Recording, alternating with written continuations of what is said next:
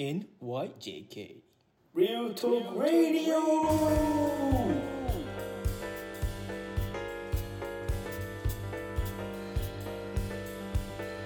皆さんおはようございます。田中慎太郎です。おはようございます。小田中です。えー本日は、えー9月2日水曜日です。はい。何か新しい動きはありましたか？新しい動き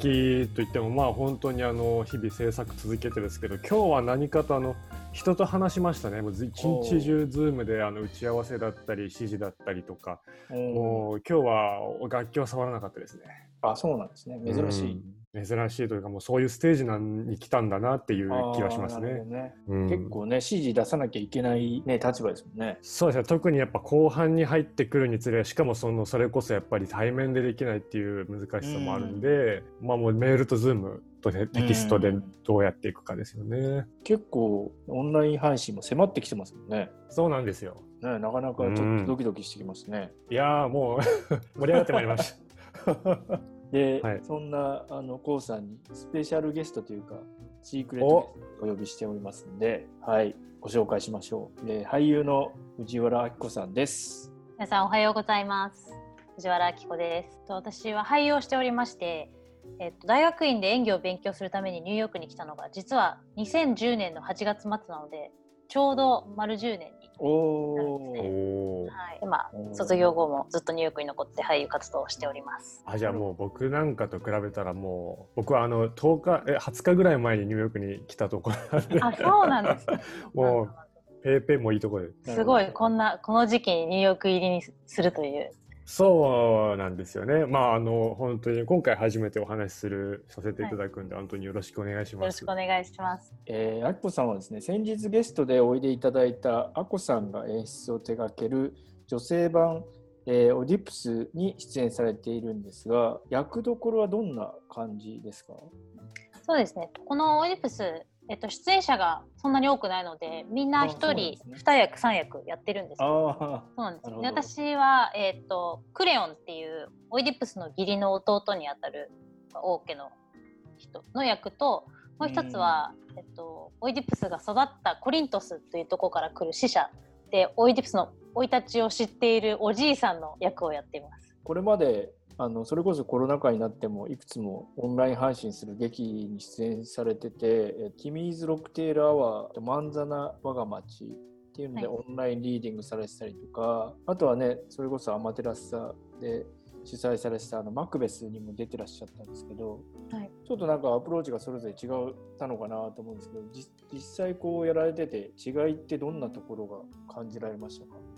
違いっていうと例えば私がやった「漫画の我が町」はリーディングで始めたんですけど、最終的には割とその正面を見てただ読むっていうよりかはその Zoom 画面上でなんとかお互いと話してるように見えないかとそうですよね。そうです、うん横向いてこう位置を考えて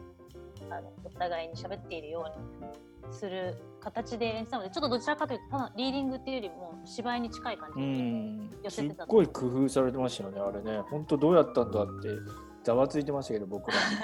うん。だいぶ研究しましたねですよね。 Zoom の動作を。マクベスの方が割とこうリーディングとう近いというか。で今回のえっとオイディプスに関してはオンラインで生でやるのではなく事前に録画して、それをあこさんが編集してっていう形なのでそれぞれ全然形が違うんですよね。あのご自身でこうあの撮ってというか自撮りしてはいえみたいな形になるとそうなんです。なんで iPhone を置いて横にズーム画面を置いて。というかパソコンを置いてあこさんと一緒に読みながら自分で撮るっていうあ資料を受けながらってことですね。そうですねそうなんか iPhone だと自分であの後ろのカメラ使うと自分の顔が確認できないああそうですよね。それがちょっと大変でしたね。ねあの見切れちゃったりもしそうですもんね。そうなんですよ。ちょっと不安だなって思いながら。なるほどな。まあこれ自分の話ですけど僕はあの、まあ、再三言ってますけどミュージカルのあの煙突町のプペルプペル・オブ・チムニー・タウンってやつのあの作曲と音楽監督とをあのさせていただいてるんで19、20日にオンライン公演っていうのもあるんですけどまあこれがまたやっぱミュージカルっていうジャンルなのでやっぱりその歌と同期してあの音楽と同期して歌うっていう大変さがあったりとかあとはそのプペルではないんですけど日本のあのズームズームミュージカルリモートミュージカルで生歌唱を生配信でやるものにも曲を書いてたりしたんですけどつい最近、はい。やっぱりその俳優さんたちから聞く話だとやっぱりその演技例えば間の取り方とか目を見てやる演技のしづらさとかっていうのをすごくなんか聞いて大げさにリアクションを取らないと画面の向こうの人に伝わらないんだよねっておっしゃってたりとか普通の演劇と違ってやっぱ画面に出ている分ずっと見られているっていうので 汗がすごいみたいな話を聞いたんですけどそういうのってやっぱあります？そのズームだからこそより張り詰めるところみたいな。確かにあのちょっとした視点っていうかどこ見てたらいいのって自分が特に演じてない演じてないというか喋ってない時うん。の微妙なそのリアクションだったりとか常に映ってるっていう大変さは、うん。まあもちろん舞台だったら同じなんですけどね。でもまあ特によりのよりで映ってる分なんかその視点気になるななって後から見て思ったりとか。うん。でもなんか相手を感じる意味では意外とすごく聞いてると呼吸とかちゃんと聞けたりとかしてなんか結構あのちゃんと他の俳優さんたちを感じられるもんだなって思ったりしました私は。おーそれは結構目からの情報っていうよりも耳でちょっとこうテンポ感と、ま、間合いというかその会話のあのなんて言うんだろう距離感みたいなのをつかむっていう感じですうん、そうですね。特に私がそのやった「漫画の我が町」とかは横を向いてた分全然画面を見れなくて本当に音に頼るっていう形だったのでよりなるほど。そのみんなのこう呼吸感だったりを声のトーンだったりとかをすごく拾ったような気がします。ああそうなんですね。それはそれで面白いですね。そのそういう関係性の作り方っていうのもまた新しい舞台表現というか、まあ、舞台じゃないかもしれないですけどね。その演技の技法の一つですよね。うん。なかなかね、やっぱライブでやる緊張感は一緒ですよね、多分普通の舞台も。そのいやそうですね配信も。本番直前の緊張感っていうとあのこう舞台でもこう本番直前真っ暗になるのと似たような今から始まるっていうような感覚だったり、緊張しそうですよね。うんうんうんでも今回はじゃあちょっとこうどっちかっていうとちょっと映画に近いというか、そうですね。うん、こうどう編集されてるのか楽しみ。ですああまだご覧になってないわけですか、はい見てないんですよ。ああ結構もうすぐやりますもんね。そうです。今週金曜ま日ですすね。4日からです。はい。楽しみですね。うん。うん。でももともとこうね、あの、ジャパドリとかも、あの、オンライン配信ですけど、はい。本業というか、一番こう、あの、メインにされてるのっていうのは、あの、映像の方なんですなんかもともと演技学校というか大学院でもそうなんですけど芝居の勉強してた時は舞台のことばっかりを勉強していて、うん。卒業してから割と映像を中心にオーディションしたりとかしてなんか映像寄りに最近はなってたんですね。うん。それこそこのコロナ生活が始まってからこうやってオンラインですけどまた芝居をいっぱい読んだりとかするようになって舞台やっぱ面白いなって。じゃあ結構これからはさらに舞台の方にちょっと寄っていくというか。そうですね舞台ももうちょっともっとやりたいなって思います。今具体的に予定として入ってるのはないんですけどまた自分たちでも「君一六テールうん。アワー」とかでもやりたいなと思ってます。結構芝居を本当に、はい、その発表するっていう形じゃなくても練習としてこうみんなでオンラインで集まって読み合ったりとかそういうのもやったりして結構それも面白いちょっと波があってすごくアクティブにやってる時期とちょっと楽しい時期とあるんですけどまあそうですよね。はいあーなるほどね。じゃあ女性版オジプス王の紹介をしていただきます。よろしくお願いします。はい、えー私も出演させていただきました女性版オイディプス王はえっと9月4日金曜日の夜8時日本時間あと5日午前9時ですね。から6日日曜日のニューヨーク時間夜10時。日本時間7日の午前11時まで。オンラインストリーミングで配信します。5ドル以上の任意の寄付で3日間のオンラインストリーミングが可能になります。えっとあと4日の金曜日の夜には YouTube のプレミア配信後のZoom パーティーもありますので、どうぞよろしくお願いいたします。そういうのいいですよね、 Zoom パーティー。そうですね。あの見てくれる、そこが唯一つながれる場ですもんね。そうそうそうなんですよ、ね。会話本当は舞台で皆さんに見えるお会いできるんですけど。うん。終わってプチだとちょっとあの寂しいというか、うん、なんかそれも含めてこうシアターのこう経験だったりするじゃないですか。他のお客さんを見れたりとか。うんうん見に来てる他の人だったりと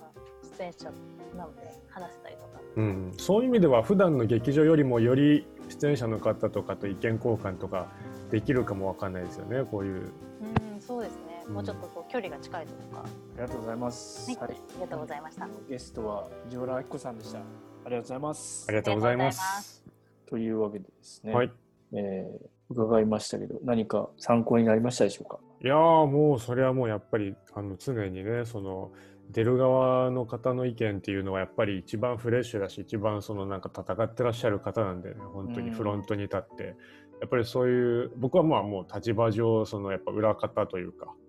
の人間なのですごく勉強になりますね。結構ね、やっぱりあのどうなんですか、演者の方たちの意見っていうのを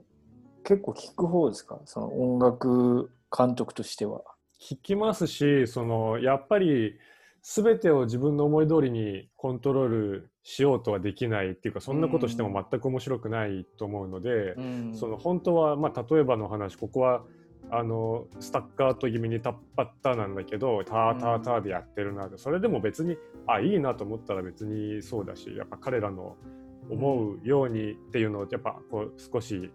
取り入れた方がやっぱやりたいように自由にやってもらってる時が一番わーってする大きなものになると思うので、だからその辺はやっぱりですよね、ミュージカルだと、その演出家もそうだけど、その音楽監督とその兼ね合いとかってどうなんですか？その歌ってる、でもまあ基本的に歌ってるじゃないですか、ミュージカル。うんどうなんでしょうね。まあ僕もプペルで初めてあ、そっい。うね、ブロードウェイ、オフブロードウェイのやり方がっていうのは分かりますけど、他の今まで僕が日本でやってきたステージ系のずらっとしたものとかは、うん。この間やったやつとかだと、やっぱりその演出家っていう方が、やっぱりこう、まあ、照明の色とかも細かいこと言えばうん。そういうとこからいろいろなんかその言い方とかで、えっと音楽はテンポ音楽の中のテンポとか音程とかをやっぱり管理していったりとかなんですけど、プペルでも結構あの入り混じってましたねプペルでは例えば僕がこのキャラクターをカエルみたいな声で歌ってほしいって言ったらそれがやっぱり全編通してそういう風になってしまうので、う。うんんそういうのはなんか行ったり来たりしてましたねあ相談しながら。相談しながらうんそうですよね。なんか今ちょっと不思議に思って、そのやっぱり歌っていうのが重要な要素だけに、音楽監督も結構あの意見言うんだろうなと思って。うんまあ、それぞれぶあの劇によって違うのかもしれないですけどね。違うかもしれないですけどねまあ時にその音楽監督以前に僕が作曲してる時点でステージの動きを縛ってる時もあるんでここでダンスとか言ってしまってる時もあるんであーあー、そうだそう。考えると本当にちょっとずつ入り混じってるし逆にこれからどんどんインテグレートしていくんだろうなとは思ってますね。それこそ作曲もしてるし、本来ってどうなんですかね？音楽監督と作曲家はまあ別の人がやるのかな？別の人がやります。曲作る上でもねある程度こう物語とか人の動きとかっていうのを想像しながらやっぱ作ってるってことですよね。もちろんですね、うん特に僕の作曲のプロセスってそれが主で僕あんまり自分を音楽家みたいな風にして思わない節があってどっちかというとなんか紙芝居屋さんだと思ってるんですけど、おたまたま音楽を使うっていうだけのうん。なのであーなるほ本当にそういう意識なんですよね漫画家的なというか、なるほどうね。ん監督に近いようにしたらね。映そうな画とんですよねかでしてもそうだけど。もう生まれ変わったら映画監督になりたいと思ってます僕は。あ、そうなんだ。別にはい生まれ変わる前に。生まれ変わんなくてもな 目指すかなって言って今から大丈夫じゃないですか？大丈夫ですか？うん。なんか、でも話聞いてるといけそうな感じするけどね。マジですか？じゃあ、あの、ちょっと明日から、じゃあちょ明日から？早いに越したことはない。っと、思い立ったが吉日みたいな感うんなんかね、こういうふうに結構制限がある中でもいろいろクリエイティブなことをやっている話を聞くと面白いなと思いますよね。じ。ああ、もう面白がっていただけたらもう何よりも幸いですけどね、本当にそうん。はい、ではそろそろ、はい時間とえーそれではまた明日良い一日をお過ごしください。良い一日をお過ごしください。